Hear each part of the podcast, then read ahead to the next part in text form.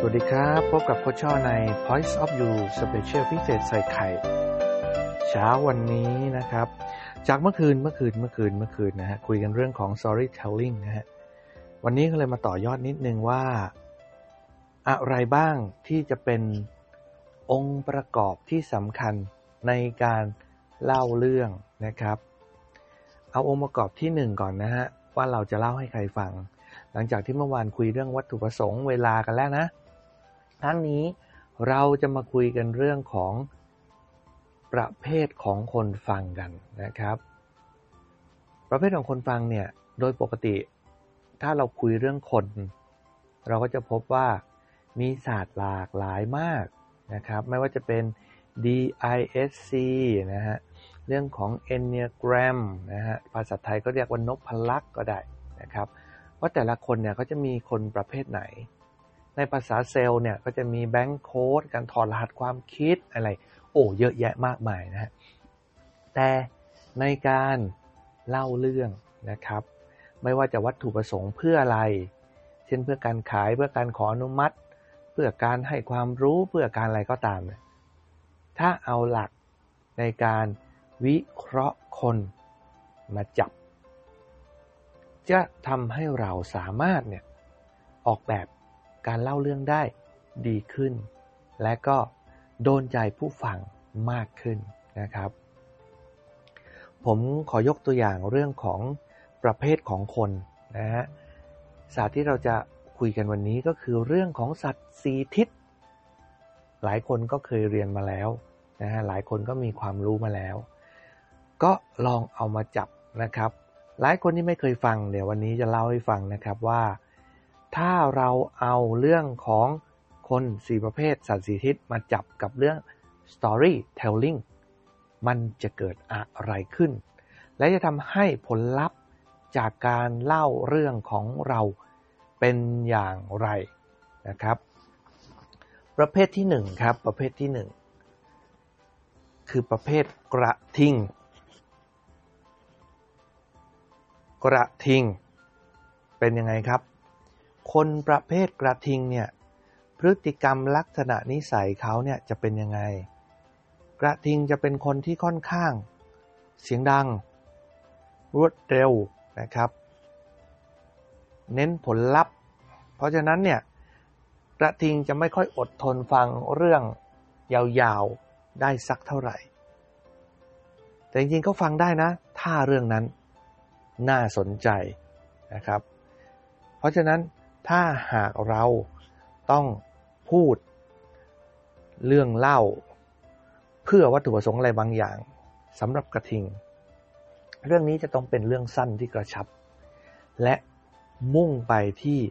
ผลลัพธ์ครับ เขาต้องฟังทำไมทำไมเขาต้องฟังอะ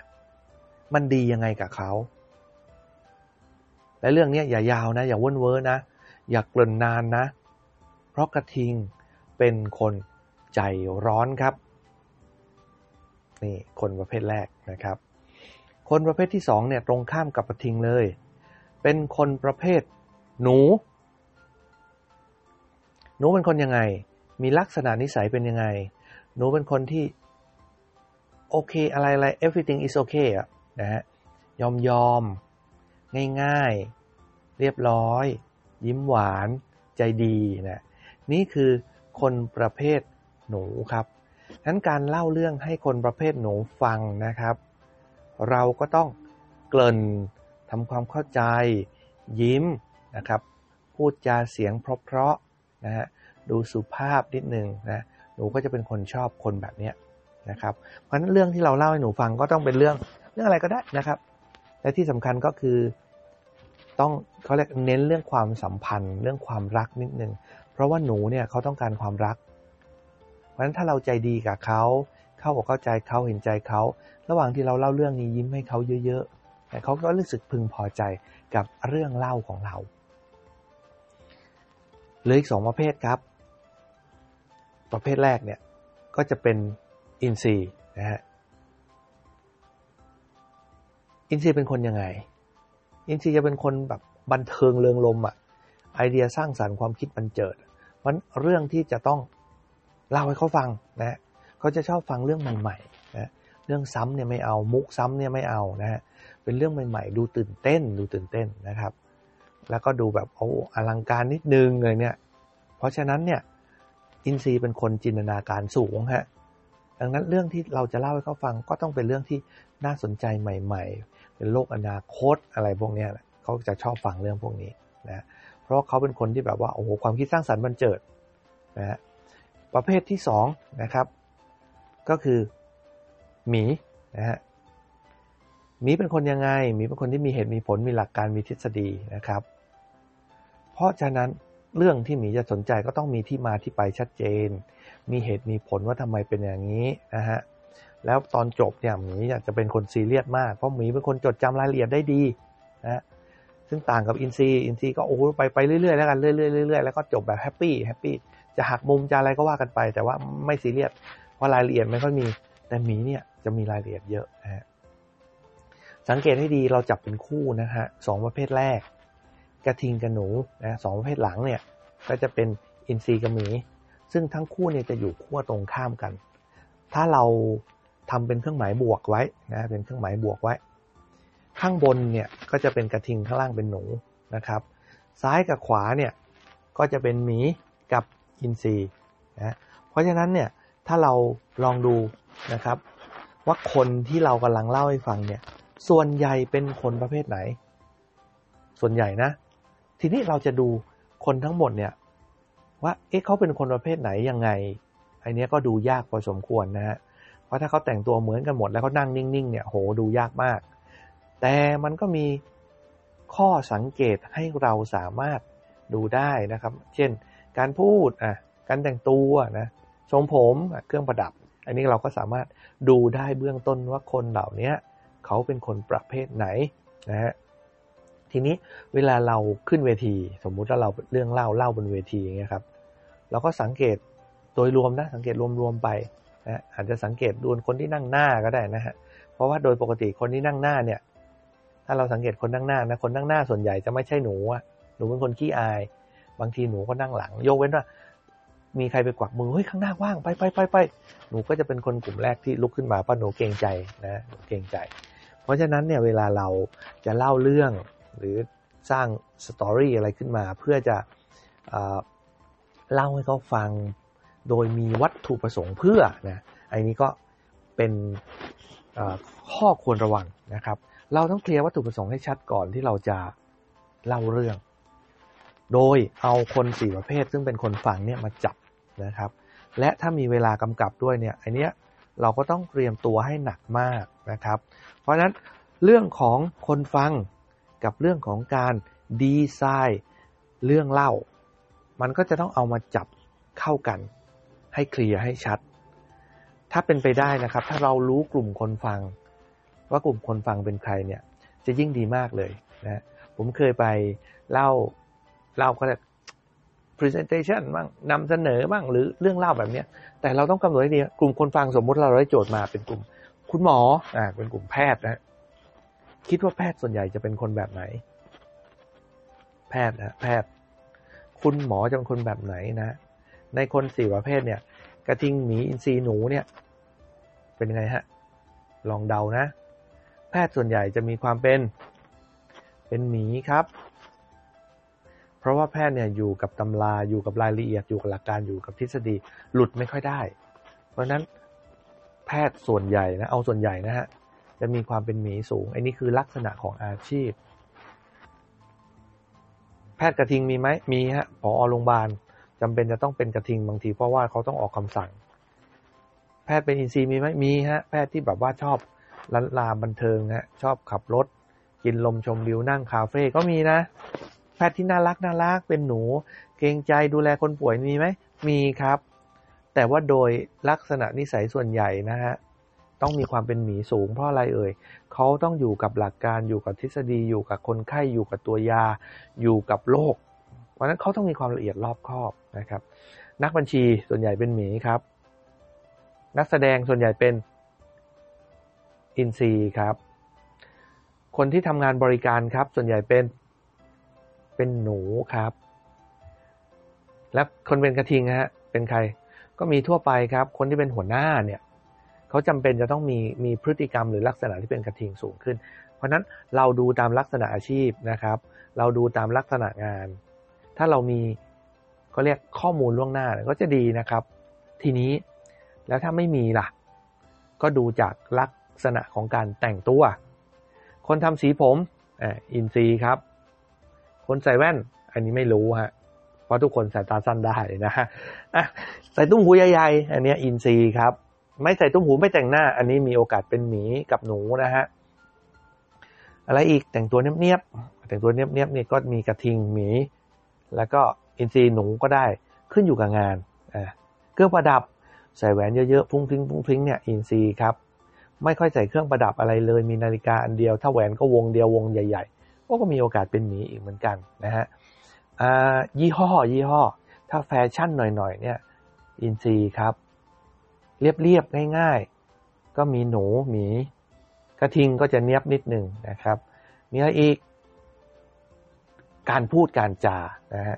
เสียงดังชัดเจนไม่พูดเยอะอันนี้ มีโอกาสเป็นหมีกับกระทิงถ้าหัวเราะเสียงดังไปด้วยอันนี้มีโอกาสเป็นอินทรีนะครับ พูดน้อย ต่อยหนักอ่าอาจจะเป็นกระทิง ถามคำถามตลอดเวลา โอกาสจะเป็นหมีครับ เอามือกุมกุมไว้มือกุมเรียบร้อยโค้งคำนับเรียบร้อยพูดน้อยๆ พูดเพราะพูดเสียงเบาก็หนูครับ เนี่ยเราเราจะดูลักษณะแบบนี้ครับ ที่ให้ดูแบบนี้คือหาตัวนำให้เจอก่อนนะครับ หาตัวนำให้เจอก่อน เมื่อเราเจอตัวนำตัวตามจะตามมา เช่น ถ้าเราเจอกระทิงเนี่ย อีกแป๊บหนึ่งเนี่ย ไม่หมีก็อินทรีย์จะโผล่มา ถ้าเราเจอหมีแป๊บหนึ่งกระทิงกับหนูจะโผล่มานะครับ เราเจออินทรีย์กระทิงกับหนู ถ้าเราเจอหนูแป๊บหนึ่งหมีกับอินทรีย์ก็จะโผล่มาว่าเขาจะเป็นคนตัวนำประเภทไหน ขึ้นอยู่กับสถานการณ์และช่วงเวลาที่เขาอยู่ และสถานที่ที่เขาอยู่ด้วยนะครับ ยกตัวอย่างเช่น บางคนเป็นกระทิง เป็นกระทิงเนี่ยบทบาทของหัวหน้างาน กลับบ้านเจอเมียครับ อาจจะเป็นหนูก็ได้นะฮะบางคนเนี่ย เป็นอินซีหัวเราะเสียงดังแต่งตัวซาเท่ระเบิดเถิดแต่พอกลับไปทำงานเขาก็กลายเป็นหมีซะงั้น เพราะว่างานของเขาคือเป็นคุณหมอเนี่ยเป็นเภสัชกรเนี่ยเป็นนักบัญชีอย่างเงี้ยครับ มันก็เลยจำเป็นจะต้องเปลี่ยนบุคลิกภาพและลักษณะนิสัยให้ตรงกับสถานการณ์นั้นๆนะฮะเพราะนั้นโดยพฤติกรรมของมนุษย์เนี่ยครับเราจะมีบุคลิกของคนทั้งสีแบบเนี่ยกระทิงหมีสีหนูเนี่ย อยู่ในตัวเราทั้งนั้นแหละ ขึ้นอยู่กับเวลาสถานการณ์ หรือบทบาทที่เราได้รับณเวลานั้นๆ เพราะฉะนั้นหลักการในการดูคนสีแบบเชื่อมโยงกับหลักการของ storytelling เราก็สามารถนำหลักการนี้ครับ มาเชื่อมโยงต่อกันได้ ซึ่งเป็นเรื่องที่น่าสนใจนะครับ และผมก็เอาหลักการนี้ครับ มาจับมาเชื่อมโยง กับพฤติกรรมของคนฟังและ ลักษณะตัวตนของคนพูด ถ้าคนพูดเป็นอะไร อินซีเราไปสนุกสนานอย่างเดียว โอ้โหหมีเซ็งเลยฮะ ถ้าเราเป็นหมี อินซีก็จะเซ็ง เราเป็นกระทิง ทุกอย่างจะสั้นง่ายมากเลย จนคนอื่นฟังไม่รู้เรื่อง สั้นๆ จบไปเนี่ยมีมีโกรธนะ แต่ถ้าจบแบบฮาฮาโอ้สนุกสนาน อินซีอาจจะชอบก็ได้ ส่วนหนูอะครับ หนูก็จะไม่ค่อยมีปัญหาอะไรกับใครหรอก เพราะหนูรู้สึกว่า เดี๋ยวไม่ได้ละเดี๋ยวเขาไม่รักนะ เดี๋ยวเขาตัดความสัมพันธ์กับเรานะโอเค นี่คือลักษณะของคนสีแบบ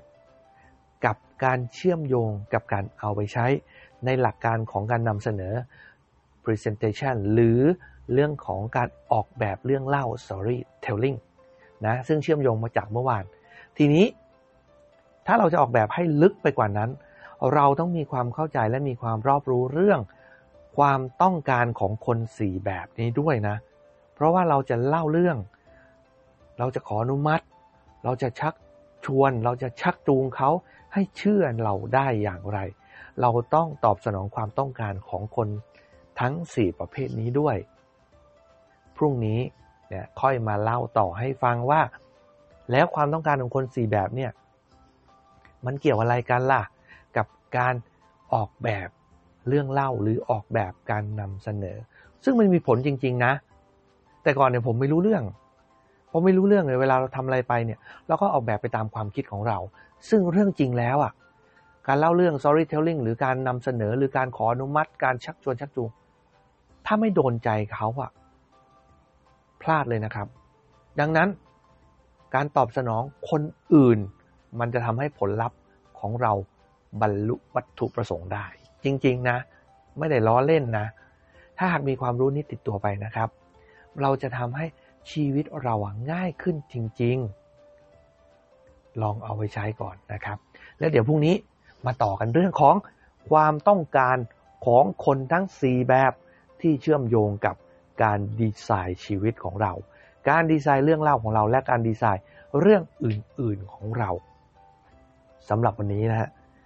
Happy Birthday to me นะฮะวันนี้วันเกิดผมด้วยนะฮะอะว่ากันไป หากอยากจะให้ผมไปเล่าให้ฟังเรื่องนี้ที่บริษัทของเรานะฮะจ้างไปสอนก็ได้อันนี้ชอบมากเลยนะฮะติดต่อได้นะครับ line chor underscore เลข7เบอร์โทร 0616145925 ใครได้ฟังแล้วอยากจะโทรมาคุยนะอยากไลน์มาคุยด้วย ขอความรู้เพิ่มเติม ได้หมดถ้าสดชื่นนะฮะ เจอกัน วันพรุ่งนี้ ติดตามนะครับคอมเมนต์ได้นะครับ อยากรู้เรื่องอะไร ถ้าผมมีความรู้ผมจะเล่าให้ฟัง ผ่านพอดแคสต์ปอดบินตัวนี้ได้เลยนะครับสำหรับวันนี้ ลุกขึ้นไป หาอะไรอร่อยทานกันนะครับ ขอให้มีความสุขในเช้าวันอาทิตย์วันนี้นะครับ ขอบคุณครับบ๊ายบาย